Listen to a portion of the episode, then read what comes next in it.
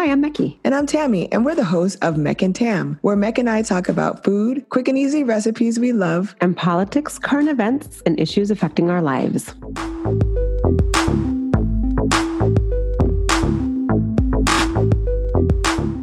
Hey Tam, how you doing, my friend? Are you doing good? good? One of these days, you're gonna have to tell people where that comes from. Anyway. I know. I will, my little cutie pie. All right. um, so this is season two, officially, right? Yeah. Yeah. First show of season two, y'all. And I guess it's not food with politics anymore, but it's Mek and Tam. Yeah. You and I are always talking about a bunch of stuff that we end up editing out. Well, you do all the editing, you know, you're the editing guru here. Yeah, whatever. But we both decide what stays in and what doesn't stay in. But we edit a lot of stuff and we're always like, we should do a show about this and we should do a show about that. right. Remember that song? True. Yeah, yeah. You can be with this, you can be with that. Yeah. like just stories that we've had in our lives that people can relate to. For example, hiring a wedding planner you weren't pleased with, or watching your neighborhood gentrifying right in front of your eyes, or Yeah. telling your friend she might want to use deodorant because the crystals aren't working. Remember that story? you are wrong for that. Yes, I do. Keep it moving, girl. I mean, we're always talking about politics because it seems there's always a political aspect to everything. That being said, we do want to talk about other stuff like health, business, people's personal stories, fashion, relationships, and so forth. So we're just going to call it Mek and Tam. Okay, girl. Cool. I think you're right. We do talk about a whole ass host of things besides politics, but somehow politics are inherently woven into it. So it's kind of funny or maybe just fitting that our first show of our second season kind of sit in the intersection of business, politics, and people's personal stories. Because today we're going to talk broadly about how the pandemic has affected small businesses across the country. And we hear from three small business owners from New York City and San Diego about how the pandemic has personally affected their businesses. So, Tam, let's get to it. Wait, wait, wait, girl. Slow your roll, slow your roll. Um, recipe, weekend. How was your Oh, weekend? True that. Who's- True, wait, true. who's sharing the recipe today? You are, girl. It's your turn. Oh, I forgot about that. Oh, yeah, yeah, yeah. Right, right. Yeah, yeah. Oh, yeah. I was going to share my meatloaf recipe. Oh, so, meatloaf. Everybody has like a meatloaf recipe that maybe their grandmother gave them or something like that. But I just Mhm. have a recipe that's my go to that's really easy. Have you guys been You in know- the store? Wait, I know it's funny. I'm sorry, I didn't to interrupt you, but I find meatloaf pretty unoffensive, right? But like my kids cannot stand it. Like if I say meatloaf, I think I Mhm. tried to make it once. They're just like, "Uh, meatloaf, ew. but I was like, Why don't they like meatloaf? I don't know, because it's basically just like a hamburger patty put into a bread loaf shape. It's the same concept, right? It's just a bunch Yeah. of ground beef put together. I don't know. I don't know what their hesitancy about it is, but every time I'm like, oh, I'm gonna try to make a meatloaf, they're like, ew, meatloaf. but that's a good way to put it that it's just like a hamburger, but just shaped in a different way. So if you cut a piece, that's why people make meatloaf sandwiches. yeah, see, there you go. Right. Yeah. But anyways, I'm sorry. What so tell me about your meatloaf. So, you know how you go into the store and they have those packets of McCormick and they have all those different spices and stuff? There's a think so. packet. Yeah, there's mm-hmm. one for meatloaf. Okay. And I use that. And if you follow that recipe, it has egg in it, you put breadcrumbs in it. In the stores, how they put the ketchup on top. yeah, yeah. So I do. yes. At the end, I put the ketchup on top. Oh my God, it is so good. It's Like- literally like a burger with a ketchup. Yeah. Very interesting. Okay. Yeah. Okay. Yeah. I'll put it up on Instagram. I know it sounds like really simple. It is really simple. It's Uh-huh. easy, but it's good. Just sounds like super Midwest America for some reason. That's cool though. so yeah, we should definitely do that. We should have a meatloaf baking contest or whatever. That'd be really fun. a meatloaf off. Meatloaf off, yeah, exactly, something like that. but that does sound good. It sounds really good. I think we should get into the business now. What you think? Well, what about your weekend? How was your weekend? Yeah, it was fine. Same old, you know. All right. we're still. I mean, we're not like super locked down, but ain't nothing. Same stuff, different day. Yeah. it was good. you're It was fine. Yeah. How's yours? Yeah, same. Yeah, I guess you're right. Let's just get in the show. Let's just get into it, right? Let's talk about small business survival in the times of COVID, or as a friend of mine likes to put it, I talk. Shout out Uh, to Karen for that. In times of COVID. Okay, I think I'm showing my age, but what is I talk? oh, sorry, I just said in times of COVID. Oh. So you See, paying why'd you attention to me. You ain't paying Oh. attention. in times of COVID. right. Um, Look. so I read a woman in the workplace study. That's what it was called by McKinsey and Company. And they're, I don't know if you know, but they're a huge consulting agency. They conducted in partnership with leanin.org Mhm. that found that the effects of COVID-19, the crisis, it's exacerbated gender disparities and their implications for women at work, especially for mothers, female senior leaders, and Black women across America, including Black business owners. Oh, so in another report, not associated with McKinsey and Company, it was found that 41% of Black owned businesses have been shuttered by COVID 19 compared to just 17% of white owned businesses. So on our show today, we feature two Black owned businesses in New York, as well as a woman owned business in San Diego. And actually, one of the Black owned businesses is also a woman owned. So that's kind of like a double whammy. Hmm. yeah, Tam. And for this, we wanted you to hear directly from them. So we spoke with them about their experiences as small business owners navigating the pandemic. So I think we should start with Miriam. What do you think, Tam? Yeah, let's start with Miriam. Great. Miriam, can you give us your full name and tell us a little bit about your business? My name is Miriam Milord. I am the founder and creative director at B Cake NY, a custom cake studio in Prospect Heights in Brooklyn. And I started the business in 2009. Thanks. Can you tell us what effect, if any, has the pandemic had on your business? The pandemic definitely immensely impacted our business. Immediately, we pretty much lost all business because gatherings were banned right away um, for safety reasons. Wow, that must have been really stressful. What did you do?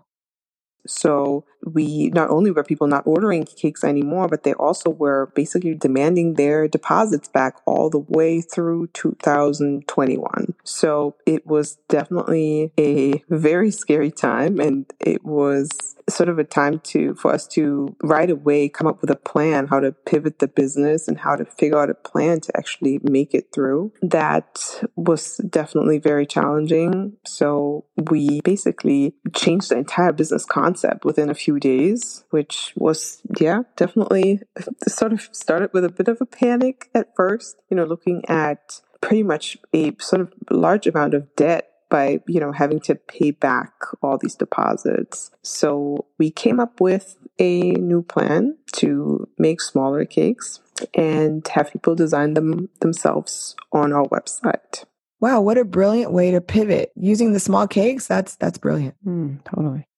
So pre corona, people were able to come into the store every day. We had open tastings. You could come sit down with a cake decorator, a cake designer, and you know, design the cake of your dreams and then have it delivered to your event. So immediately we shut down the store, covered it with acrylics. People were able to pretty much just order for delivery or pickup. You can right now just take one step into the store and then there's a large acrylic wall just to, you know, protect the staff and the clients as well. So people are now ordering their own cakes on our website or we're also doing consultations over the phone just to avoid contact. Yeah, that was definitely a big adjustment. Also, just turnaround times have changed. People don't make plans really ahead anymore. I mean, we don't know what happens in two, three weeks essentially. So we had to change our turnaround from sometimes three to four weeks to now 24 to 48 hours on our website. So that was definitely a big adjustment for staff and just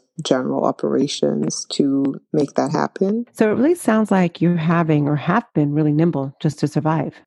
How did you survive and has business come back to pre-pandemic levels? So we started with this new motto that said birthdays are not canceled. So we kind of tried to figure out what our clients needed at the time and really tried to listen to what they were looking for. And it was really small celebration cakes that you could quickly have for your kids or your family members just to celebrate at home. And so we really came up with a few great options that you can order through the site and just have them delivered to your house safely. We had no contact delivery and with you know all these options available now. That really saved our business and that also I think was really appreciated by the community. I mean, we've had really people come in daily and just saying, Hey guys, I just wanted to say thank you. You made it happen. There was nothing available for my kids' event that I was having at the house with maybe three, four people or just our family, but we weren't able to receive anything. I mean, even places like large party stores were closed and you weren't able to get decorations and, you know, a lot of things. And obviously not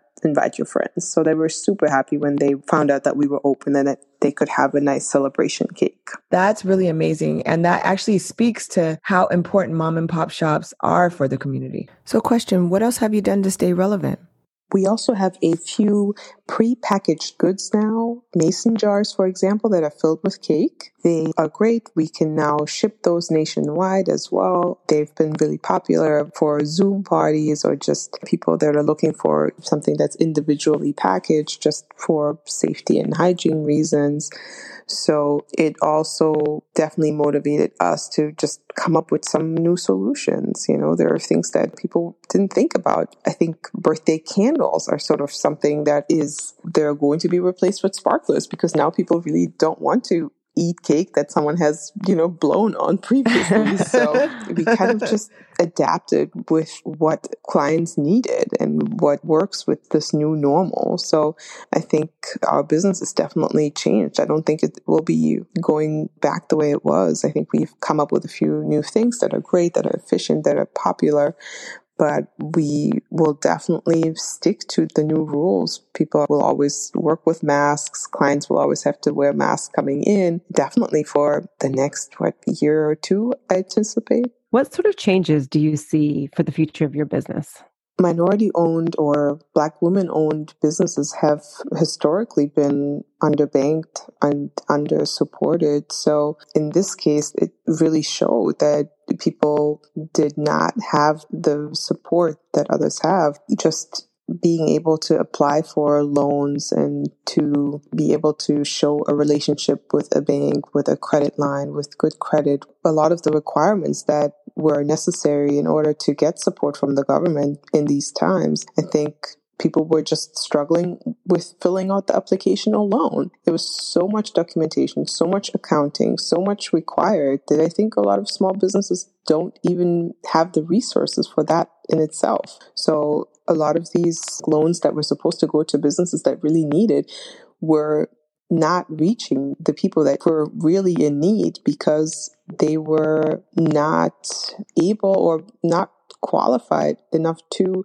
even make it through the application process. So that was ever changing and very grueling. No, I'm not surprised that 41% of black owned businesses are closing down. I think it's going to be a lot more by the end of the year, by the springtime, just because it's really impossible. There are certain businesses who have tiny spaces. It's New York City. Real estate is expensive for people to have large spaces where social distancing is possible. Is very difficult. And, you know, after all these months, people are maxed out. So I think it's definitely not surprising. And I think what needs to happen is really we need proper leadership and some real support that really goes to the people that really need it. I mean, we've all seen the reports of, you know, large organizations receiving millions of dollars while mom and pop shops are closing down and are just struggling to pay rent and keep employees on payroll while they're sort of also then competing with unemployment payments. So it's been really just kind of a chaotic back and forth that we really are looking forward, I think, someone that can lead, sort of lead the country. It's really not a surprise that COVID 19 has had a negative effect on small businesses, especially women owned and Black owned businesses. Doesn't surprise me. Mm. Yeah, true. So next we spoke with Amanda Crabtree. She has an events management business called Spark and Sage Events located in San Diego, California, and it serves the Southern California area. She's been an event planner for six years and just recently launched Spark and Sage Events. Can you tell us what effect, if any, has the pandemic had on your business? So it's no surprise that the event industry has been significantly impacted by the pandemic, as you might guess, because both public and private events have been canceled or at least postponed because they focus on the absolutely one thing we are encouraged not to do right now, which is gathering in close quarters with folks outside of our immediate household. So as a result, many event planners, caterers, photographers, DJs, and others who offer event services have found that demand has just about come to a standstill or alternatively have had to make a shift shift to doing more virtual events in the meantime, just to continue making a living. As the owner of an event management company myself, I've had to supplement with work outside of the industry in the meantime, just to kind of keep afloat. Amanda, were you able to survive with so much of the business essentially wiped out when the pandemic hit? So, surviving the economic impact of this year has definitely been rough on the industry. Many at the beginning of the stay home order, I found myself laid off from my job as an event planner, which obviously presents a lot of stress and worry since there really isn't any clear guarantee of more work. Before the pandemic, we at least had the security that, like, if one job or business failed, there would at least be the opportunity to pick up work somewhere else. But unfortunately, right now, we still don't know when in person events events would be possible and when demand will pick up again. Personally, though, I've been able to use this time to launch my own event business, which is definitely a gamble and maybe a little bit crazy, but at least for me, it's an opportunity to start something that I've always wanted to try. And I'm hoping that this downtime will help set me up for success next year. That's really awesome, Amanda. We wish you the best and hope it's a success. Yeah, for sure. Can you tell us what sort of changes you anticipate for the future of your business? Unfortunately, though we see some progress with limits on gatherings, especially depending on where you are located, it's still going to be a long time before folks are comfortable with resuming those in person high guest count events. This just means that for the time being, those in the industry will have to pivot their services towards smaller in person events, virtual events, or events that can maintain mask and social distancing protocols. As I specialize in weddings, I think that a trend will develop there towards micro weddings with an intimate guest count, or even towards minimonies, which just focus on the commitment ceremony and forego the reception, which isn't necessarily a bad thing, as couples will realize that these options allow them to reduce their budgets and focus on those closest to them and allow them to play with details that normally weren't possible with a larger event. I think, along with many other industries, the pandemic has certainly just pushed us us all out of our comfort zones and has required us to think creatively about what we can offer. That's really interesting. Thanks for sharing the minimonies. I love that.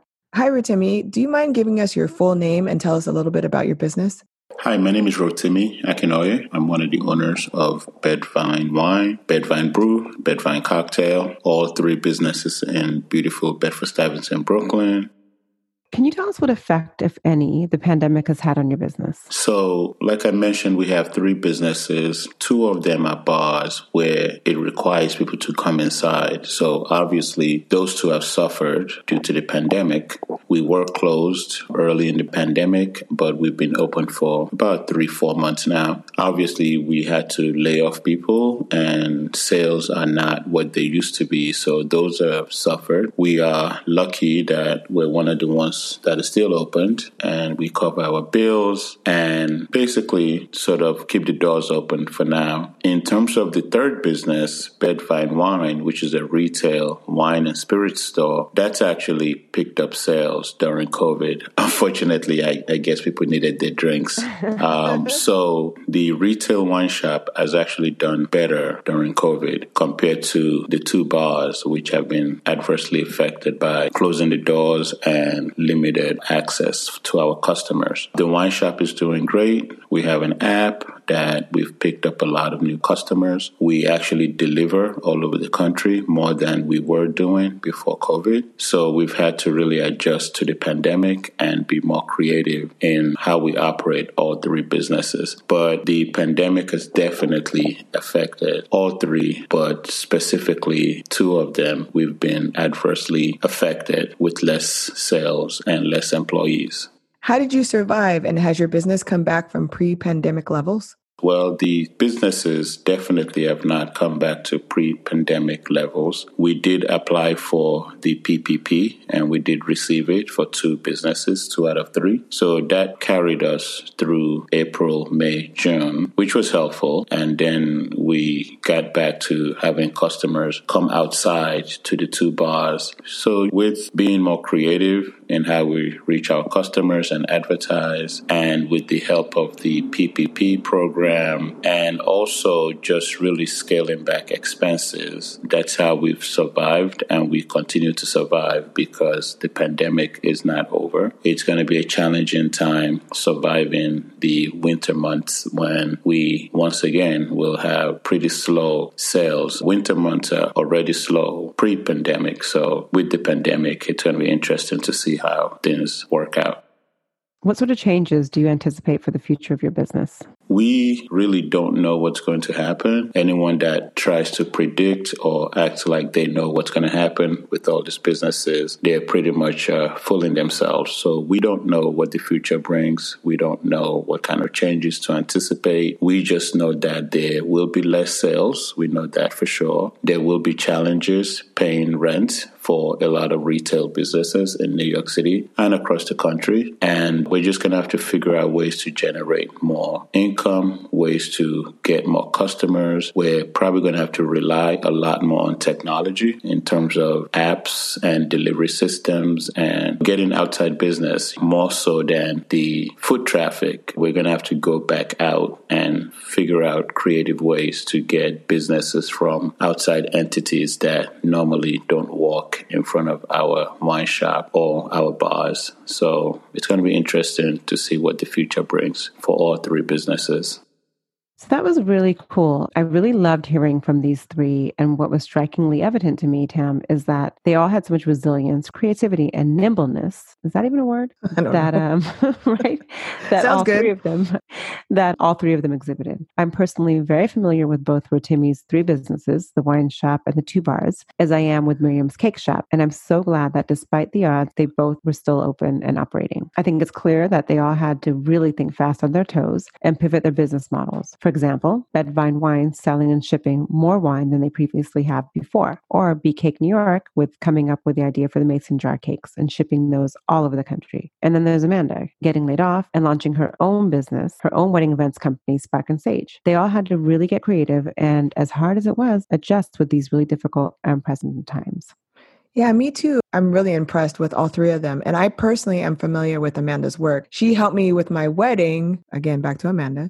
She helped me with my wedding when I was having issues with my wedding planner. She's actually a longtime friend of my sister Brittany, and we walk together on a weekly basis. Mm. So last week when I was walking with her, we were talking about her business, and she made a great point about those minimonies. Mhm. When planning a wedding, it's hard to decide who to invite, but COVID can actually be a blessing in disguise because if you have the excuse of COVID 19, you can keep your wedding small and not invite all the people in your family you're usually strong arm to invite.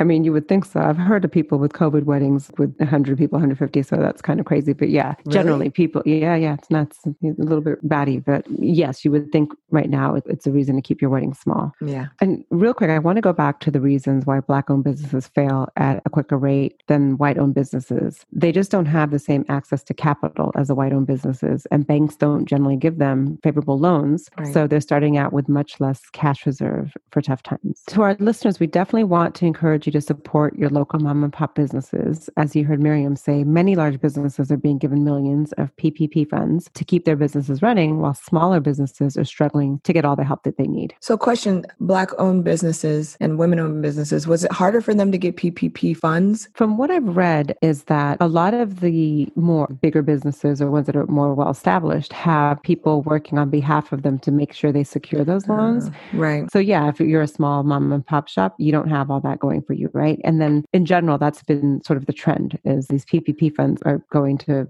businesses that may not need them as much as some of these local mom and pop stores. Right. That sounds logical. Yeah. Yeah. Well, if you'd like to support the businesses we featured on our show today, the links, we'll post them and you can find them wherever you listen to your podcast. Please support these Black owned and women owned businesses. Yeah, y'all support if you can. And actually, we want to announce a little giveaway. We're going to do our part to support the businesses we featured.